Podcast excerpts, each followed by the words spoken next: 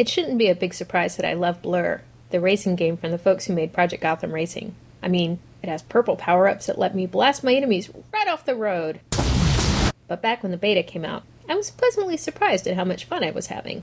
Previously on Blur. So we are in the Blur beta, and I have been spending quite a bit of time playing it, which is funny because I had no idea what it was when Game Watcher said I should go out and get a code for it, and now I'm the one who's spending most of the time in the beta. It adds sort of a Mario Kart element for grown-ups and i do say grown-ups because it's not little turtle shells that hit you it's big bad bombs and mines and all sorts of fun things and when you wipe out it's pretty spectacular now that the full game is out, I've been focusing mostly on the single player game and the challenges that I exchange with Game Watcher and other online rivals.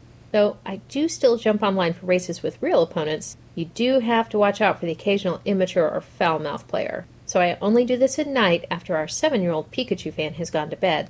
Most people are well behaved, and I've even had some apologize for running me off the road, even though that's pretty much the object of the game, at least as far as I'm concerned.